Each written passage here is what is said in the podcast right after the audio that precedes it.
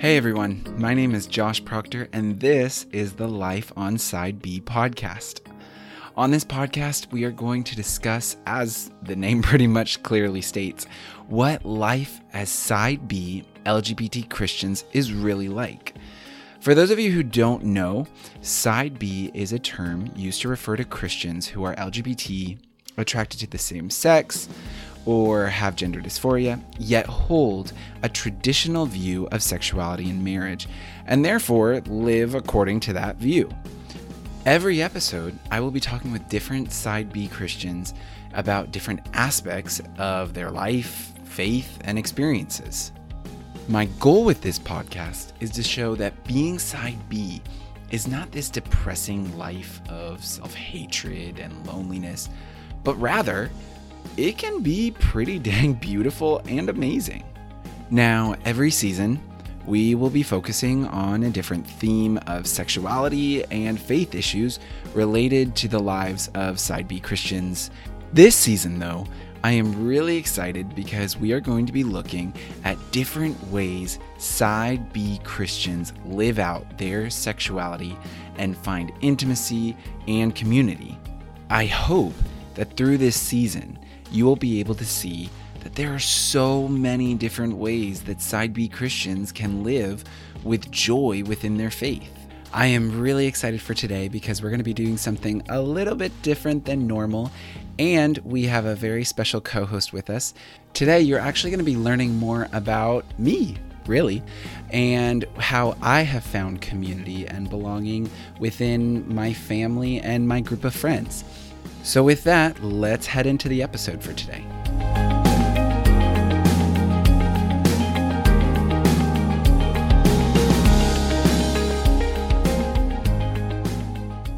Hello everyone, welcome again to episode 3 of Life on Side B. Oh, I'm so excited for this because today I have one of my best friends joining us, Michelle Newbold. Hi, Michelle. Hi. So this is going to be really fun because, first of all, we're not doing this over Zoom. Second of all, so we get to be in the same room together. Second of all, to give a little bit of an introduction to Michelle. Michelle is a friend of mine. We've known each other for how many years? I think it's been like 3.5 years. I think and I have known each other for 3.5 years. 3.5 years. Wow. Mm-hmm. Wow. That's a long time. I mean, it's not like a long time, but it's longer than I was thinking. Yeah. Anyway, we've been friends for a long time, and we are actually in the process of opening a church plant together as co-pastors. So exciting. Oh, this is so exciting to be able to do this together as we prepare to do the other side of everything. So the fun part is about all of this is Michelle is not LGBT. Nope. And some of you might be wondering why that is. And that's because this episode's going to be actually a little bit different than what we normally do.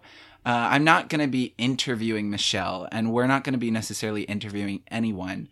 I've been talking with a few people, and I got a good suggestion from people listening to the podcast that it would be really good to do an episode kind of introducing me, and so that you all can get to know me a little bit. Woo! And since I really didn't feel like just talking into a microphone by myself for an hour, I asked Michelle to come on and so that we could talk about it together. I'm excited to get to know you again, Josh. I know, right? Like, you don't know me enough already. Not at all. And the other exciting thing is actually Michelle is going to be coming with me to Revoice this year. Yes. I'm so excited for Revoice. Right? Yes. What are you most excited about? I think for me, really, I'm the most excited about learning because I'm not part of the LGBT world, as Josh explained. So I'm really just kind of looking forward to being surrounded by people that I can learn from. Yeah. I think I grew up as a conservative Christian in a very conservative household, and so the LGBT world still kind of makes me a little uncomfortable in some ways. Like, I'm very comfortable around a lot of people, but in some ways it's still, I don't necessarily know how to act around. It's new. Exactly. So, and really just this whole world has opened up to me just through knowing you. Mm-hmm. And so I'm really excited just to kind of learn and get out of my comfort zone and be able to experience, or maybe not experience, but like, you know, be surrounded by LGBT people for 4 days straight. I know. I'm so excited. I'm excited that this year you're going and another one of our friends is going. And there's a few other people that I know that are coming for the first time. So I'm really excited. Mm-hmm. Not let alone just me going myself, because that's exciting in and of itself.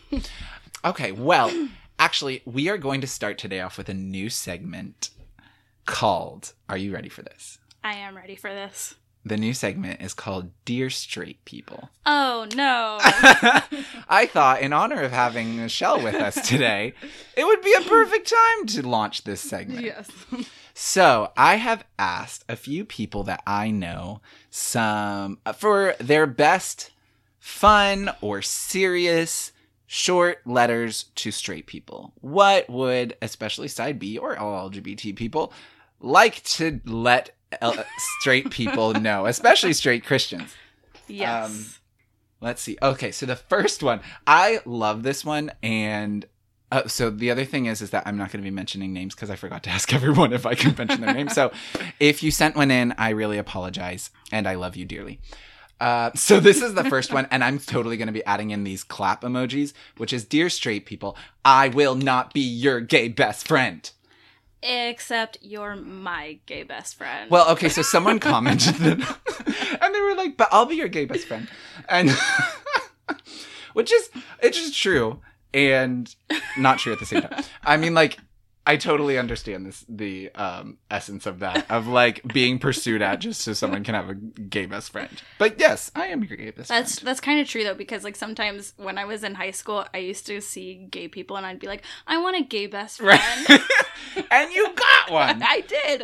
It only took like 5 years after high school. 5 years. But... I know. All right. So here's another one.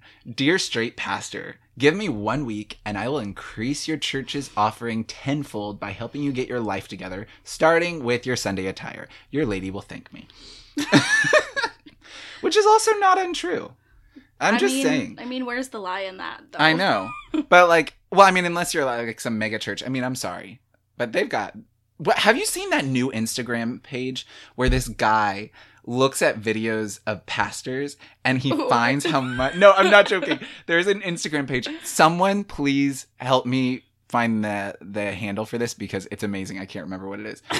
But this guy looks at pastor sermons and he finds where they got their clothes from and posts how much their clothes are. And it'll be like, Stephen Furtick's shoes are worth $300. And I know like he explains that a lot of these things are like gifts to pastors from like members of their churches, but it's just really funny. Like, oh, this pastor's wearing these like really nice shoes or this really nice jeans. So I mean, hey, but absolutely in many churches. And then this is another one of my favorite ones. Dear straight men, you're not my type. Followed by, Dear straight men, even if I do have feelings for you, I can't control myself.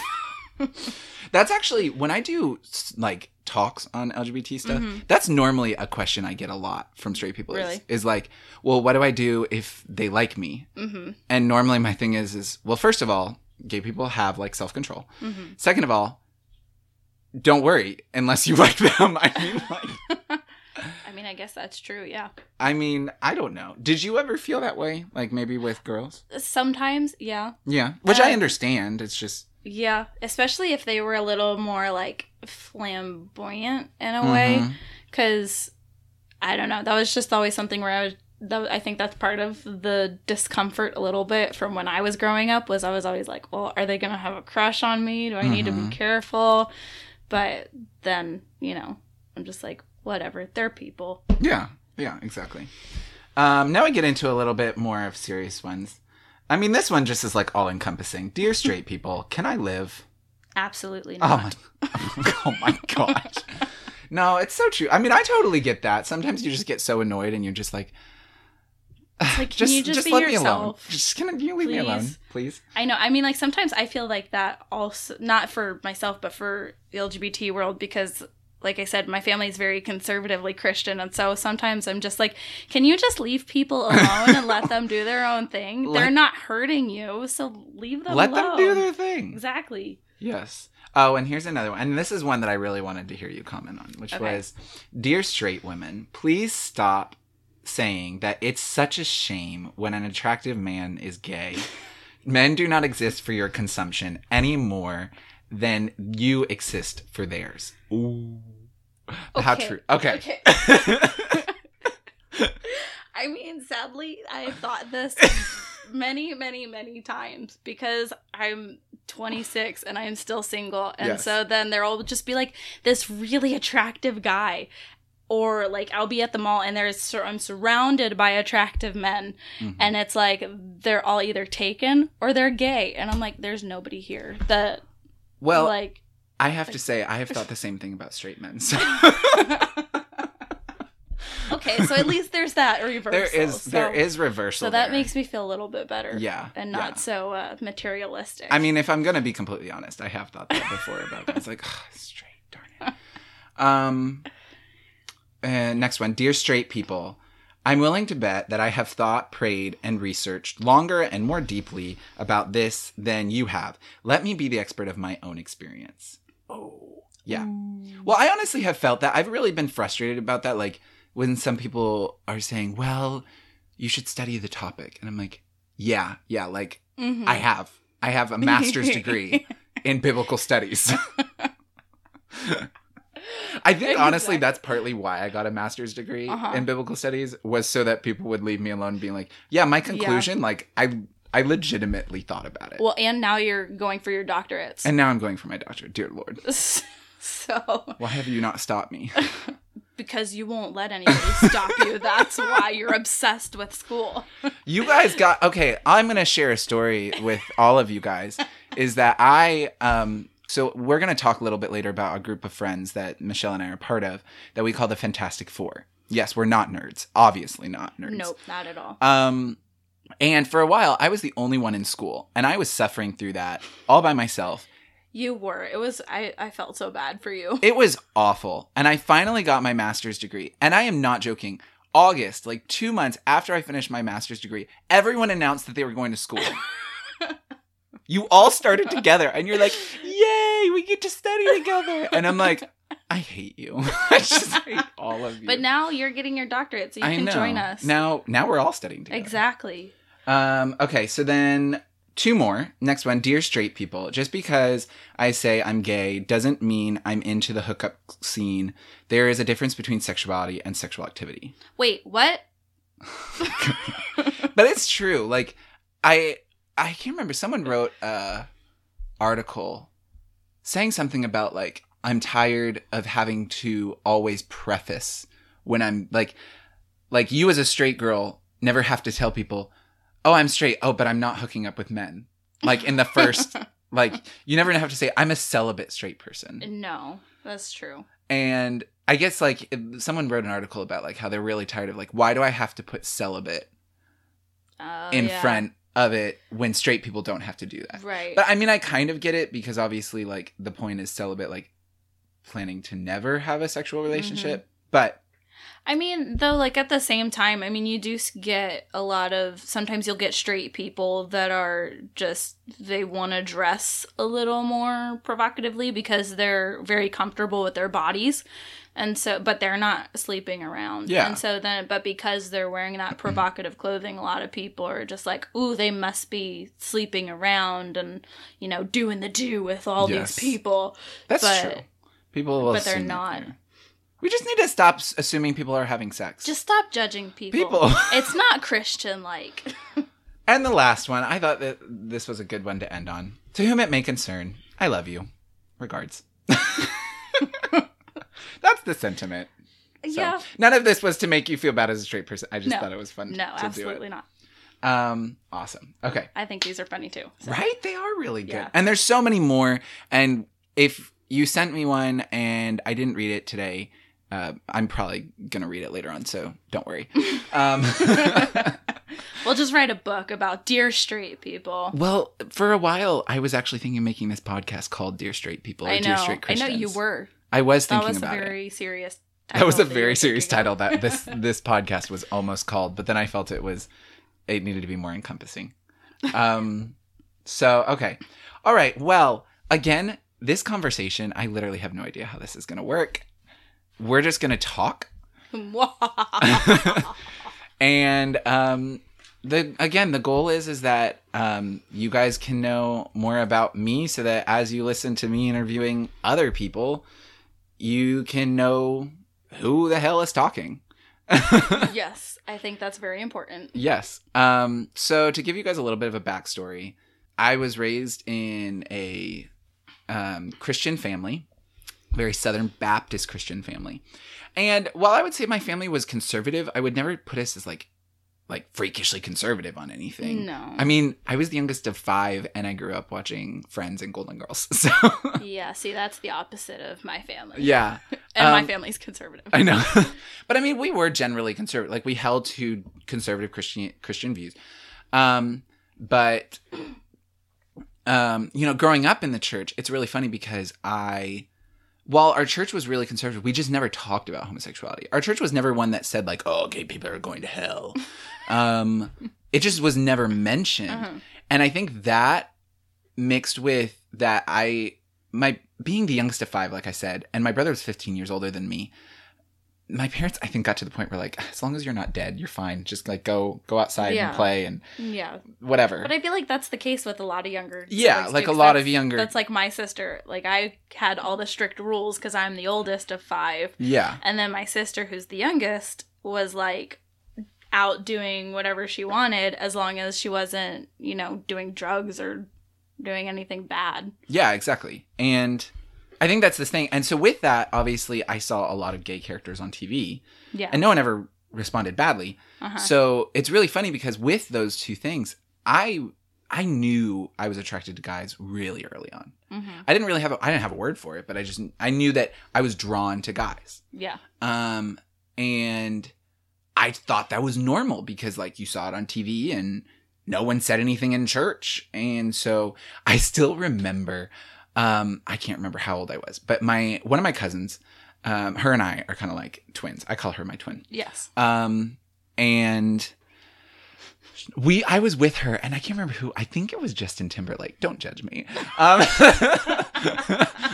Justin Timberlake came on the TV. I can't really judge you for Justin Timberlake. I know. Justin Timberlake came on TV and I was like, oh, I would love to marry him. And Casey was like, my cousin said, Josh, that's not normal. And I'm like, why? Like, he's cute and I want to marry him. And that was really the first time I ever got exposed to the idea that like there was something wrong mm-hmm. with me wanting to be, I didn't even know, like, I didn't know what I wanted from guys, like, Right. But that there was something wrong with homosexuality, something mm-hmm. like not right as the way I was thinking about it. Mm-hmm. And it wasn't really just about being told that there was something wrong with homosexuality, but really that was the first moment where I felt like I was different and I didn't belong. Right. And I know that like really propelled me down trying to figure it all out. And then in school, I was about fourth grade. I was bullied a lot in school. And I had to switch schools a few times. The first time in my first school, I was called gay, and I had I was called worse things than that. I was told like God made a mistake when He made me a boy, blah blah blah, all this stuff. It's mm-hmm. fine. I've gotten over it. But the gay term, I can't remember why that stuck out. I was like, what is this mm-hmm. term? Like, I want to go home and find it out. Yeah, like when I remember it, my first experience with the term gay was just people being mean that would be like, ugh, that's so gay. Yeah. And like, I didn't necessarily know what it was. Mm-hmm. And then somehow I ended up finding out that the original term for it meant happy, like 100 years ago. So then people would be like, ugh, that's so gay. And then I'd be like, well, gay means happy. So yeah, it's gay. That is awesome. That sounds like something you would do. And then I ended up finding out like what it actually meant. And I'm like, oh. I can imagine you doing that in Saudi Arabia. Yes. That's actually probably that's where it was. In Saudi Arabia? Yeah. Oh, for context, Michelle used to live in Saudi Arabia with her family. Yeah, from like 3rd to 5th grade. Oh, so my goodness. That's about the age when you start realizing those words that stuff. And like a lot of those words start coming out. Ooh, that would have gone over bad. So. Yeah. Oh, okay. I mean, luckily I was at an American school with like a lot of the foreigners that were there, but so it was just kind of funny. That's really funny. Yeah, I mean, I don't know why that word stuck out to me, but I was like, of all the words you're calling me, this word's interesting. I'm going to go home and I'm going to look it up. I can't say Google it because Google didn't exist. Oh, gosh. But I looked it up. Obviously, I found porn. And my parents saw it that day. And I knew they'd seen it even though they didn't say anything. Yeah, I my family's just not one that we really... We never really used to talk about that kind of stuff. So I knew that they had. And then later on, they let me know. I think it was like a year or two later. They let me know like, hey, you know, we saw this and we're going to take you to counseling. And, you know, I know a lot of people can judge. And I'm telling everyone, like, I don't judge my parents for wanting me to take. Like, it was a counselor who was, you know. I mean, I wouldn't necessarily say it was reparative therapy, but it was along those lines of like to change my sexuality. And I don't like, I've never held that against my parents at all because they were trying to figure it out. Yeah. And they didn't necessarily know either. They didn't know. And we've had a lot of conversations since then. So like in the 90s, I mean, there's not really anything that you can really do about that except try to figure it out. Yeah. And so that's why I'm also saying anyone listening, you're not allowed to judge my parents because I don't judge them. So just letting you know. But they took me and I was just really confused because I still didn't understand my whole situation, let alone trying to figure out what I'm supposed to do. And like the guy would talk about like what it means to be a man and the, you know, relationship between men and women. I'm like, dude, like I don't even understand me. Yeah. And so I remember finally, after pleading, I got them to, you know, stop having me go to counseling. And for a while, we just didn't talk about it. And I just kind of dealt with it on my own. Well, you know, over time, as I'm growing up, I went through, you know, I came out to my, I really got depressed after a while. I mean, I would sleep in my closet. The irony of it. The irony. Seriously. How old were you then? I was in middle school. Aww. And I would sleep in my closet just because I was so depressed and I wouldn't eat at times. And actually, my not eating is what got me to come out the next time because when I was on a youth trip, and it was actually my brother-in-law that was my youth pastor, and he was getting on me about not eating. But I was like, I'm not, because I was just so – I was a mess. And we got into, like, a little bit of an argument just about, like, you need to eat. No, I'm not eating, that kind of stuff. And I can't remember why, but I just blurted out, I'm gay. And what I remember is that he just walked and he turned out and walked out of the room. And I'm like, great.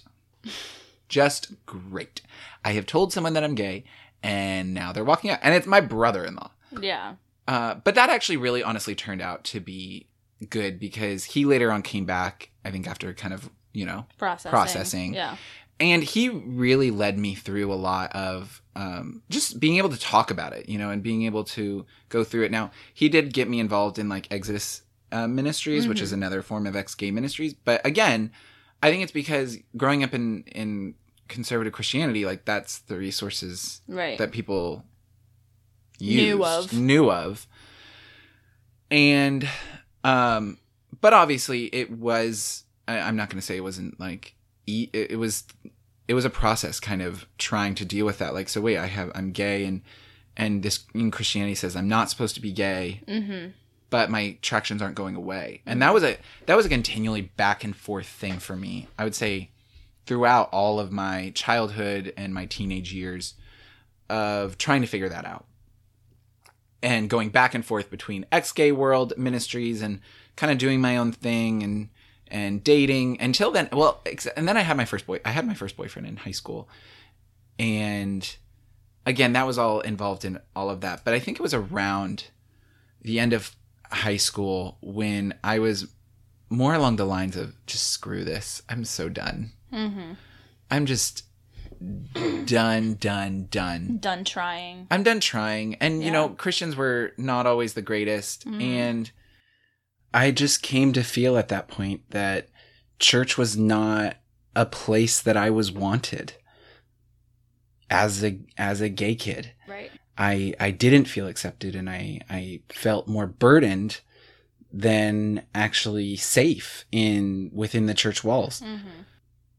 I would still go to Bible study, and I tried to act great at times for people because growing up in a Christian home. But beyond that, I dated. I had my boyfriends, and, you know, and I don't know, went through all of that. Yeah. But I think one of the biggest things for me is I really got into a dark place during that period of really just rejecting Christianity. And I mean, I slept around a lot. I got to a point where I really didn't know what to do. Mm-hmm. And I don't think that that's... And I also don't want people to think that I'm saying that that is a all-encompassing version of the non-Christian LGBT community, because it's not. That's just what I got stuck into. Well, I think also when you're trying so hard for so long to, like, keep things in check, and when you're just, like, trying so hard to lock things down, and that's all you know, I think there also just comes a breaking point where you're just like, screw this, I'm just going to do what I want, I'm going to... Like, and then you go completely 180 in a way. Yeah. And so it's like, then all of a sudden you go from, like, having such tight control over yourself to having, like, no control. Yeah. And then it's kind of like trying to find, like, coming back to where you find yourself and. Yeah. Exactly. I think that's the biggest thing. And for me, getting to that point was one of the biggest things of bringing me back to God, of saying, like, I looked around and I found myself in a really dark place, just a really, really dark place. And knowing that faith was the only thing that was going to change that, like, it's the only thing that was going to change it. And so I got involved in, like, sex addiction counseling and really came back to God and just like, God, you know what? I'm back. I don't know what life will look like because I'm still gay and I'm not going to pretend that I'm anything else. Yeah. But, like, I know I can't do this without you. I kind of love when you talk about your story, because it wasn't just like a pivotal moment where all of a sudden you're like, Jesus, I'm yours. It was kind of like a gradual releasing and surrendering to God. Well, and it's really true, because that first time where I'm like, okay, you know what? I need God in my life. I still had stipulations. Yes. It's like, I'm never moving outside the country. I'm never working in a ministry. Many different things like that. But it was a gradual way of just being able to know more and more about my understanding, my need for God. And that was really the first step, was saying, God, I'm in this dark hole. I need you to get me out of it. And so I got out of that kind of, like, hooking up like, cycle that I was in. Right. But I was a side A Christian. Like, that's what I was like, you know what? I still want a husband. I want this life. Yeah. And I'm not going to give that up. Yeah. And so for me, that was a very big part. And that actually led me to, you know, I kept dating. I had a few different boyfriends, and then I ended up dating one guy. And we had a great relationship. I mean, honestly, I actually didn't want to date him when we started, but he convinced me. He was amazing. And our relationship got really serious. And I really, really liked him. And I saw a future with him. And kind of being able to see, you know what, maybe with him, my dreams of being able to have the house, the family, the husband, this can all possibly happen with him. Yeah. Maybe he didn't see that, but I did. And, you know, in the middle of this relationship is when I had a friend who lived in another city, and a mutual friend of ours was coming down to visit him. Mm-hmm. And when I found out that our mutual friend was visiting him, I told my boyfriend, I said, hey, I want to go over and see them. And we're like 2 hours away. Mm-hmm. And I just want to go see my friend that's in town. Well, he didn't like the idea necessarily because the guy's ex-gay. But the friend whose house the other friend was going to was ex-gay. And I was like, well, I'm going to go. But when I went there, the one thing I loved about my friend whose house I was going to, we don't talk anymore. But I've always loved that even though we didn't agree on LGBT issues, he was a man of prayer. Mm-hmm. And I've always respected that about him, even to this day. Mm-hmm. I do respect that about him. And that's what drew me to him, was you could really feel God's presence on him and where he was at. Yeah. And when I entered his house, after I had driven over and I went and I visited, I walked into his house. And it was just suddenly like the Spirit of God just came over me. Mm-hmm. And you have to remember, I was raised Southern Baptist. So yeah, that's the only time in my life something like that. And then you had just spent the last several years fighting God. Exactly. And then coming to this point where you're like feeling God's presence. Yes. And so, and the best word I've ever been able to put to it is a vision. Mm-hmm.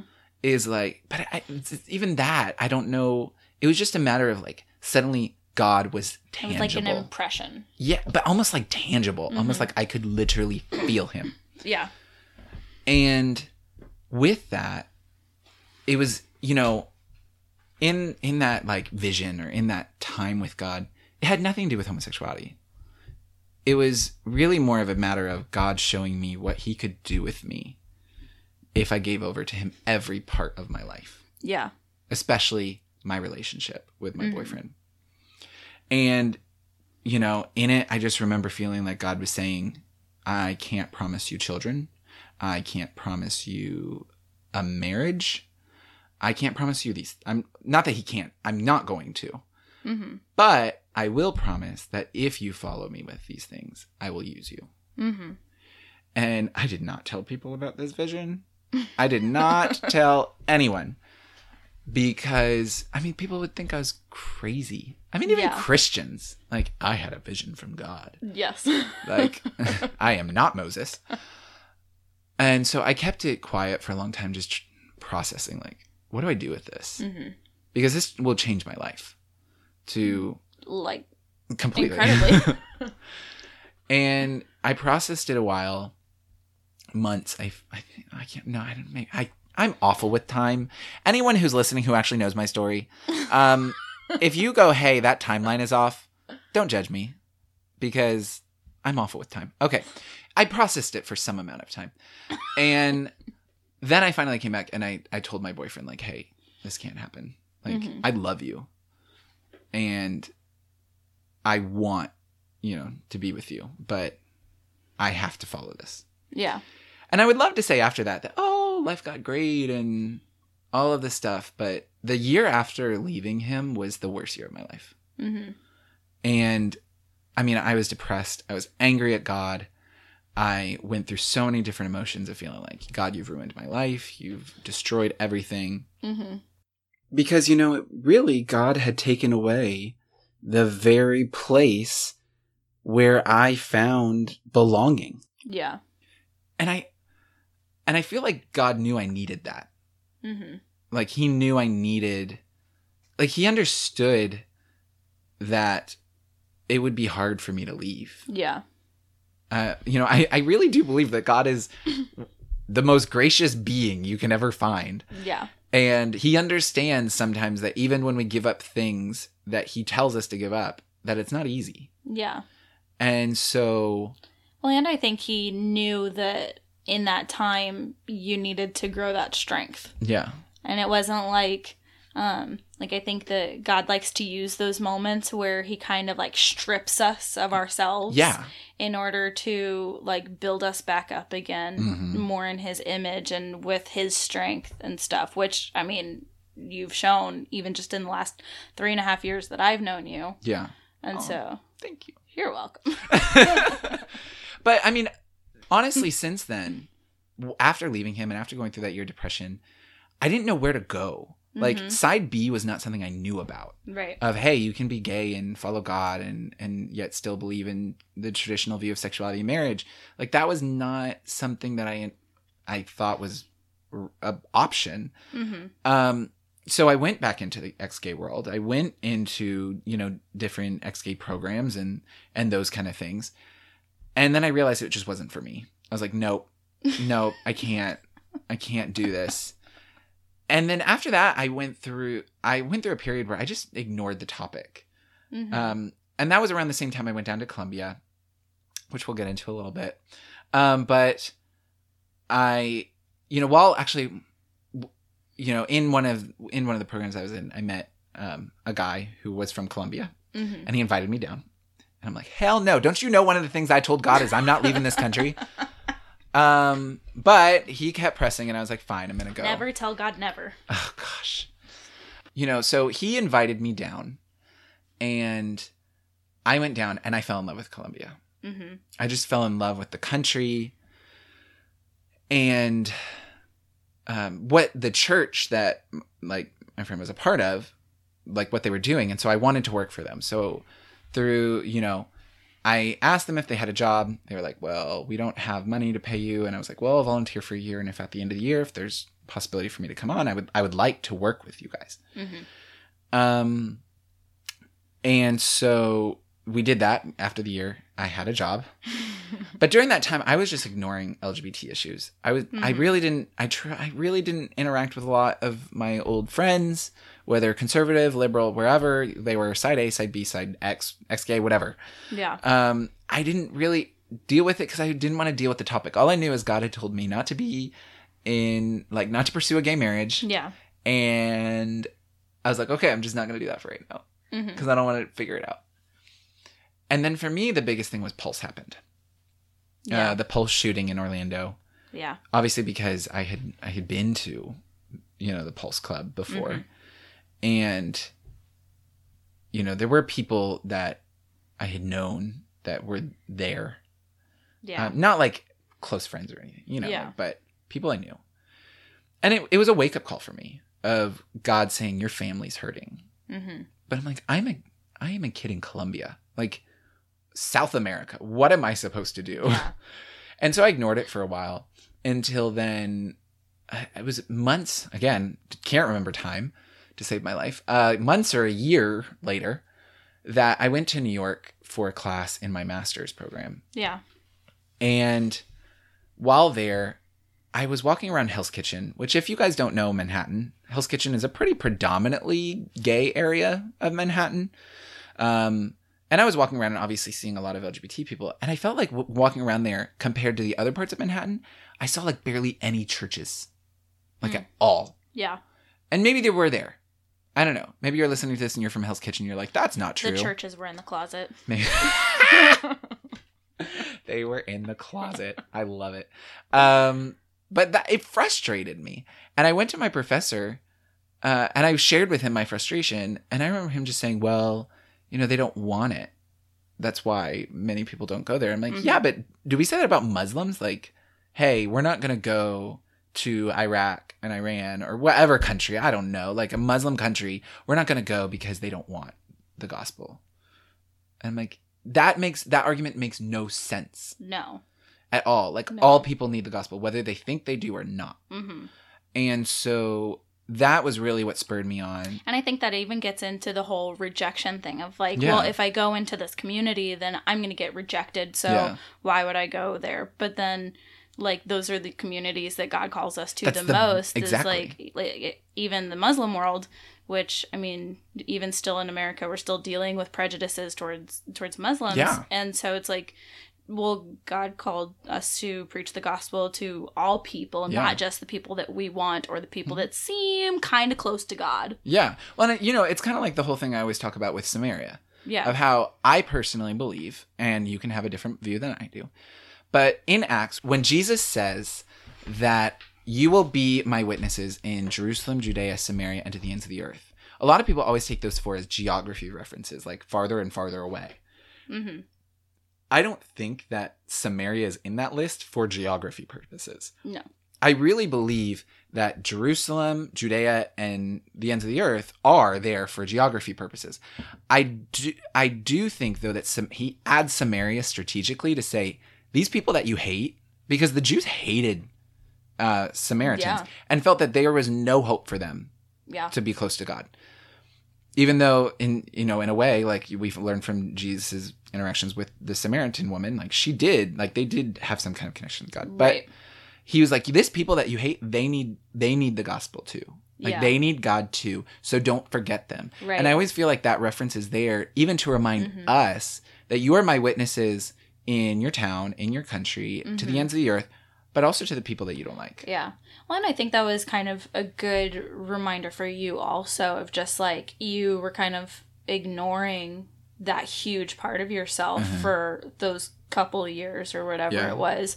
But then, you know, with the Pulse shooting and with walking around in an area where there's no churches, God was kind of like, but, you know, these are kind of like modern day Samaritans and you're ignoring them. Yeah. And so I feel like that could have been God just being like, you know, there's these people that you are specifically designed to minister to.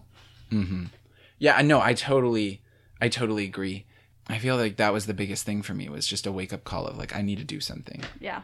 And that moved me into then really going, okay, if I'm going to do something, I have to figure out what I believe and what I'm going to do. And that really led me onto a whole nother thing of like self-discovery of myself, which really is what led me to Side B. You know, like I met other Side B people. Mm-hmm. I got involved in Side B ministries and because, well, the church in Columbia, I had been like, we need to do something. And they're like, what? And I'm like, I don't know, but we have to do something now. And they're like, well, do a workshop. And I'm like, sure, I'll do it. Why not? I don't know what to do. Okay. And so I put something together. They loved it. And they were like, okay, we want to do more. Mm-hmm. And I mean, remember, this is not the States. This is Columbia. Yeah. Which is years behind in some ways on these topics.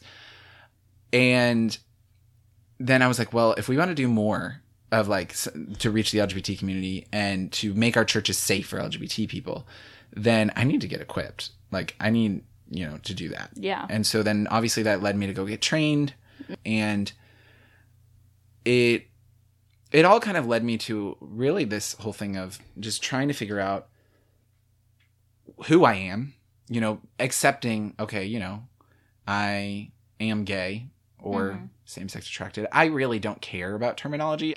I don't really have a preference over either one, though I normally just use gay because it's the common term. Right. It's just I won't use it around people that are offended by it. Right. Because I know that people are offended by it. And so that kind of has all led me onto a thing of how to figure out my own, like trying to figure out my own community and where I belong, which has been a journey of itself that I'm still on. And, you know, trying to figure out, I mean, that's one of the things that I'm learning from this whole season is from Meg and Melinda and the people that, you know, we're going to be hearing later on mixed orientation marriages, celibate partnerships, adoption, family. But personally, me, at least to this point in my life, the place that I found the most community has been, I would say, in three places. So I would say that the first place that I found community is in my biological family. And I don't think that this is necessarily just a gay thing. Like, I think we all sometimes have a hard time finding community in our family. Yes. You know, I know that you can relate to that. Yeah. And, but it's been a process, you know, of, you know, talking with my parents, talking with my siblings, and at times feeling like they're never going to understand. But, you know, it's one of those things where you have to understand the limits of where they're going to get, you know, like, it takes time. You have to have that patience. But also, I've been very blessed with the way of being able to have a family that loves me, you know, and is willing to walk with me. Even if they don't agree with me, I'm not saying that my whole family agrees with everything that I believe or everything that I do, you know, but, the one thing I do love about my biological family has been that we have always, and this is not just my immediate family, but my extended family, our family has always been based on this understanding of we are stuck together, whether you like it or not. Yeah. And no matter what, if we disagree, we disagree. Mm-hmm. But that doesn't change the fact that we belong together. Right. And for me, that has been a huge point of being able to sit down with my family and say, listen, I am going to be more open as gay, and I'm going to go into this ministry. And to have literally my siblings say, you know what? We're here for you. Yeah. Even if we don't agree with things, we're here for you. Right. And I feel like that's something that's missing for so many LGBT people, that I also kind of wanted to cover it because there's not many people that I meet who are LGBT that would say, I have a great relationship with my family on this topic. Right. You know, whereas I feel in many ways I can talk to my family about these topics and to open up to them about these things. And so, and it's something that I cherish because I know it's not common. Right. Mm-hmm. So I would say that's the first one. The second one is my adopted family, which is something that throws a lot of people off, is because my brother, I'm trying to think of how to explain it. So my brother, him and I will go places and we will say, oh, hi, you know, we're brothers. And I love looking at people's faces because we're not biological brothers. No. He's Latino. Look the same. No, at all. He's Latino. Yes. And I am white. White. And so it's really funny when people hear that we're brothers and they're like, wait, what? And I think that people always wonder, like, what's going on? But for us, we're legitimate brothers. And so to explain a little bit, who I'm talking about is actually my friend who I met before, who brought me down to Columbia. We have since then, you know, being able to work together and walking through a whole mess of really getting where we are today.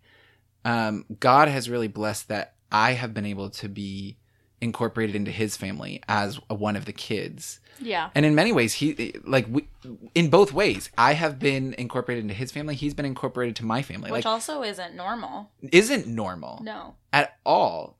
And especially the fact of that we were so close friends, and then to really move into, like, I see him as a brother. Yeah. And I see... You bicker like brothers.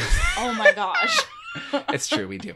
And not just him, but like, his other brother, who I count as my brother, our two sisters, his parents, I call them on Mother's Day. I call them on Father's Day.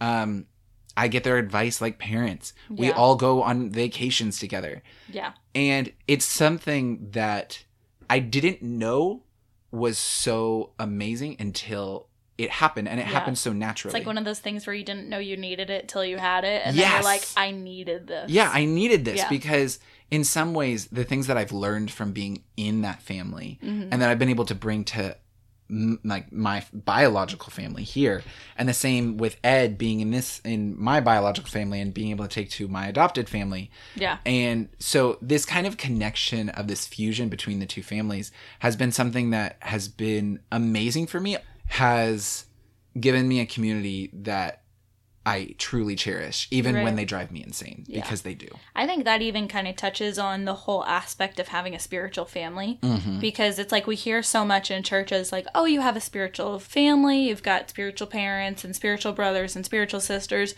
but then on, like, just because of the American culture, we're so independent that we don't necessarily know what that looks like. Yeah. And so then being able to see an example where that's played out, and it's played out beautifully, is like, really cool to see just on the outside view from, like, my kind of perspective, just because it's cool to see, like, that's a spiritual family. That's what spiritual family actually is supposed to look like. And it's like you said, the like, it's not necessarily something that you knew that you needed until you had it, but I think it's even looking at it is like you don't necessarily know that that's what that's supposed to look like until you see it. Yeah. Well, and I think it's the same thing with our group of friends. Yes. Like, so with the Fantastic Four. Yeah. And the Sensational Six. Yes. So we have Fantastic Four where there's four of us. And then we kind of incorporated two more people. So now it's like the Sensational Six. The Sensational Six. Why are we such nerds that we come up with names? I don't know. And you know what's funny is like, I feel like you and I have also been big parts in naming. In the naming. Yeah. Well, because you're the Marvel fan and I'm like the fantasy. Lord of the Rings, Game of Thrones fan. But I mean, I think it's the same way with that. Like, our whole group of friends is not something I would have ever expected because we're all so different. Yes. It's funny that how the four of us met. Mm-hmm. And that was like just kind of happenstance because like you and I met and you knew Ed. And then somehow Ed and... Did you know Daly? No. I knew Daly. Me. Oh, you knew Daly. I knew Daly. And then it was like Ed... It was like we all kind of like met separately and then somehow came together. Exactly. Yeah. Well, because you knew Daly and I had known you. Yeah. And Ed obviously knew me and Ed knew Daly. And then we like all came together. Yeah. But I think it's something that's for me has also been so beautiful in the understanding of that. So many times we think our friends, we need to search for people that are like us. Yeah. And I think that there is a place for that. And there's obviously things that I share with you in common. There's things that I share in common with Ed or with Daly or Ryan or Amanda. Yeah. But even with our similarities, each of us is so extremely different. Yes. And yet I feel like we don't live together. We're not this intentional community that I don't know if we could live together. But I mean, like, we are kind of intentional because we have a group chat. And so we're always on the group chat. We're always like... And every week we're getting together. We intentionally get together. And, and we may not all get together at the same time all the time. Yeah. But many times, you know, we do when we can, you know. Right. And I think for me, those three groups have been... Mm-hmm. So my biological family, adopted family, and our circle of friends...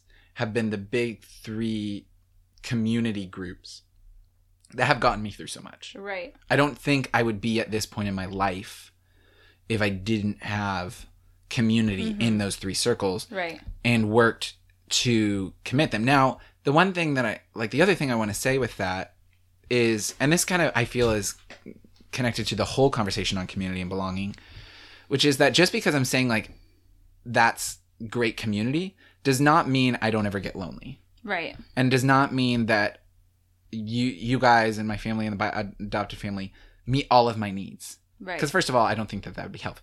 No. Second of all, you know, no community, not even like romantic relationship, no community group, no church, no family can meet everyone's needs. Yeah. You're always going to have points when you feel lonely. Right.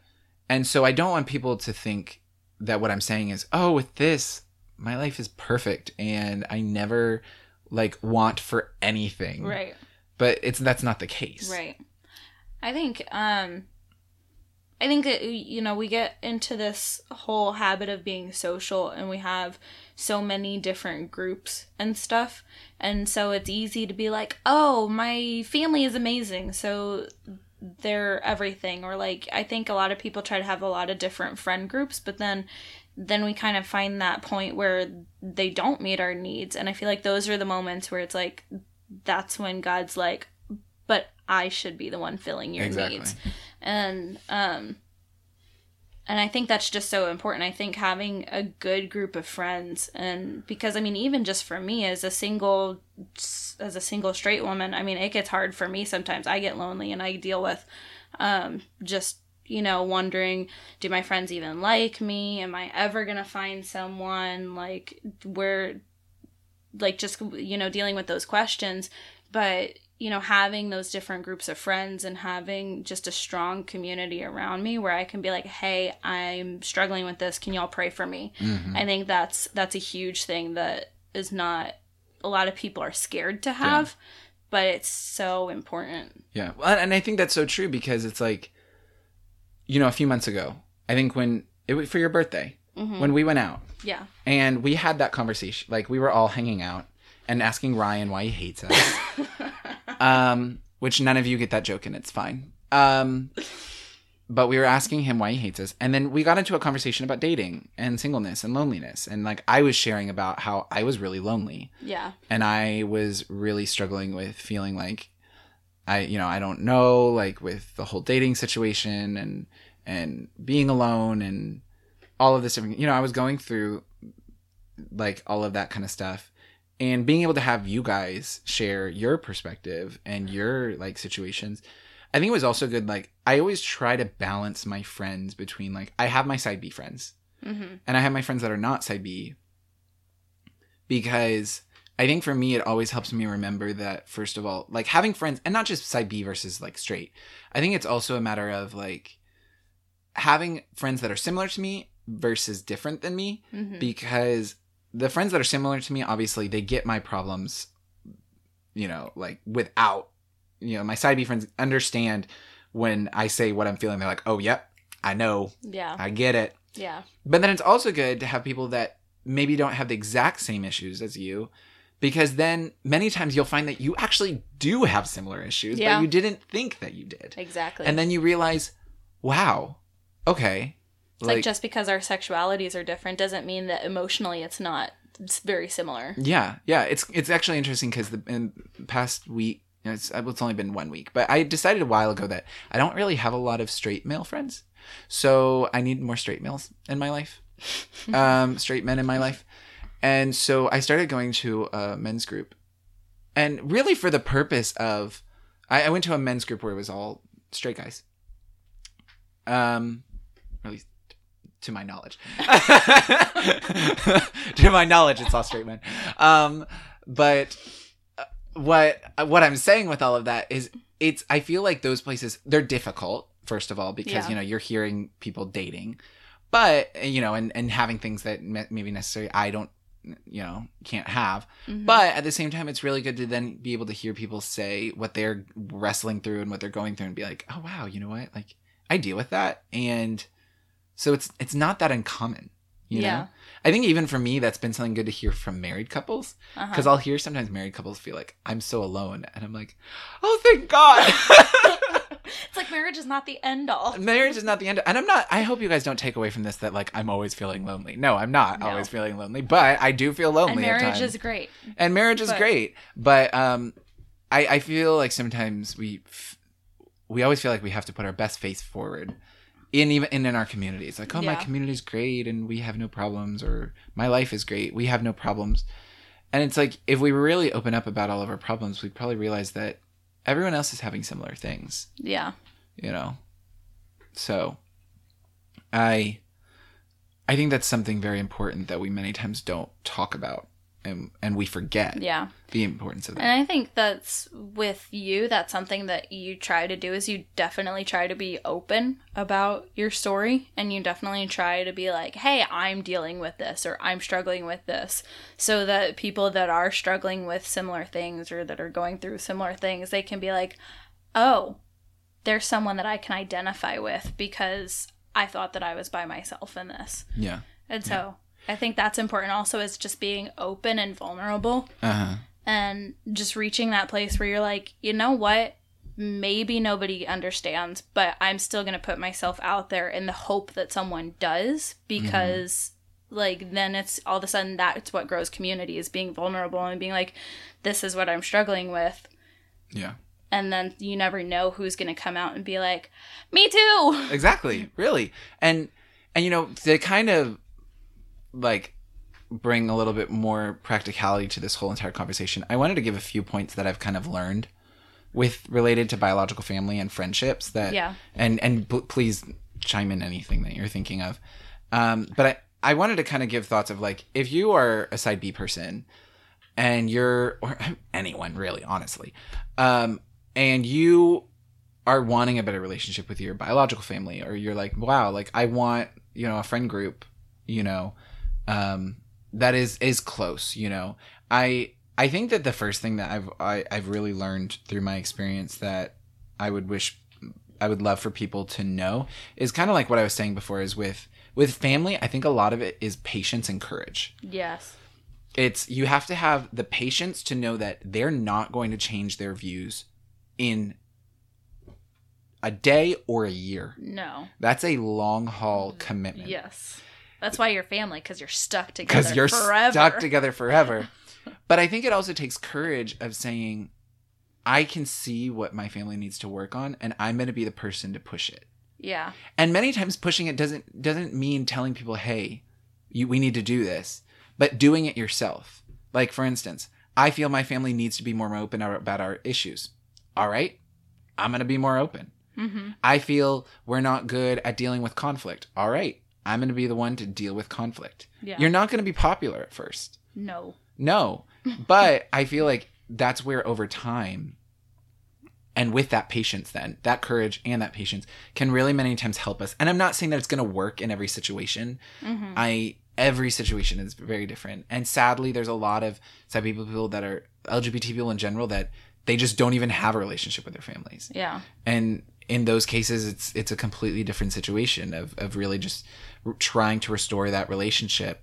And that takes both sides to try and restore it. But I do want to encourage people with that is like, if your biological family, relationship with your biological family is not necessarily what you would love for it to be, just not to lose hope, but just to stick to that patience and stick to that courage that things can change over. But it's just, you have to understand that it's not going to happen in a day. And one point that I also want to touch on is that if you're also someone that is a family member of someone that's struggling with something, whether it's LGBT issues or, depression or just anything in general, then I think the first thing is to seek to understand, not wait for your turn to speak. Mm. And not just judge them for their differences, but just be like, okay, this person is different than I am. Yeah. How can I understand them better? What are the questions that I can ask rather than being like, no, you're wrong. You're going to hell.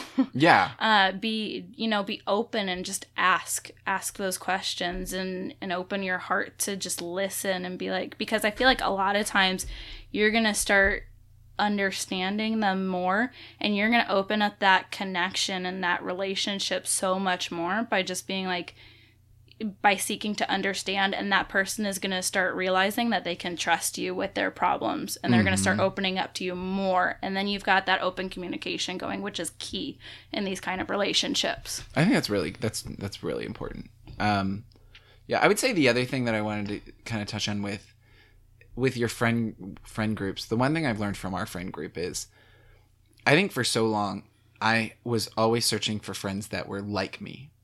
Yeah. And obviously you have to have common interests, obviously. You have to have things in common. But whether that's like I really was only searching for other men, or I was really only searching for people with the exact same interests as me or the same personality as me. And while each of our friends I have something in common with in some way,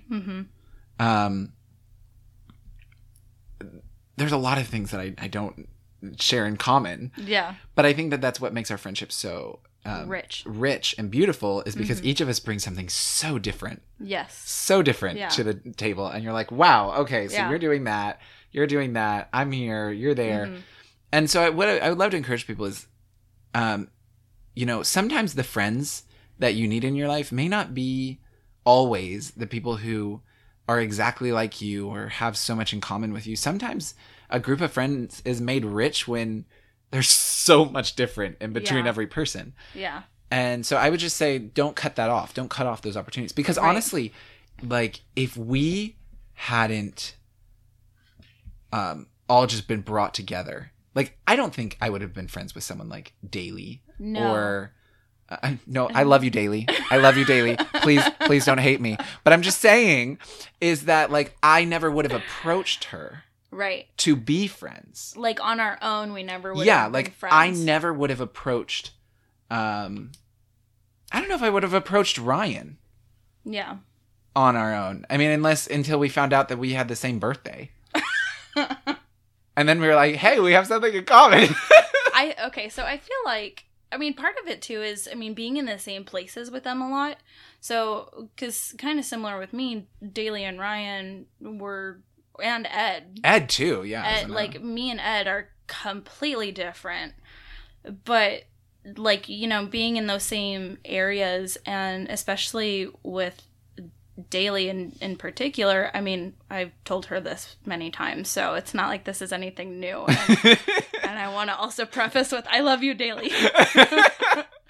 But when we were first getting to know each other, I was like, I don't, like, who is this person? Why does she keep wanting to, like, be my friend? We're so different. I don't necessarily, see myself being friends with someone like her, but then it was just kind of over time, God was like, I think you should actually get to know her. And then I'd be like, no, God, I don't want to. But God was still like, but yeah, I really think you should get to know her. And so finally, eventually, I just started trying to ask her questions. Again, asking questions and opening up that line of communication. And then all of a sudden, 3 years later, now she's one of my best friends. And I couldn't imagine my life without her. And I think that that's also important. It's just, like you said, be open to people that are different from you, because I think that with just even like the six of us, the Sensational Six, it's like we're all so different. Like, I'm so different from Amanda. I'm very different from Ryan and you and Ed. But at the same time, it's like when I'm dealing with something, usually someone's perspective, it may be different than mine, but it's what I need in that moment.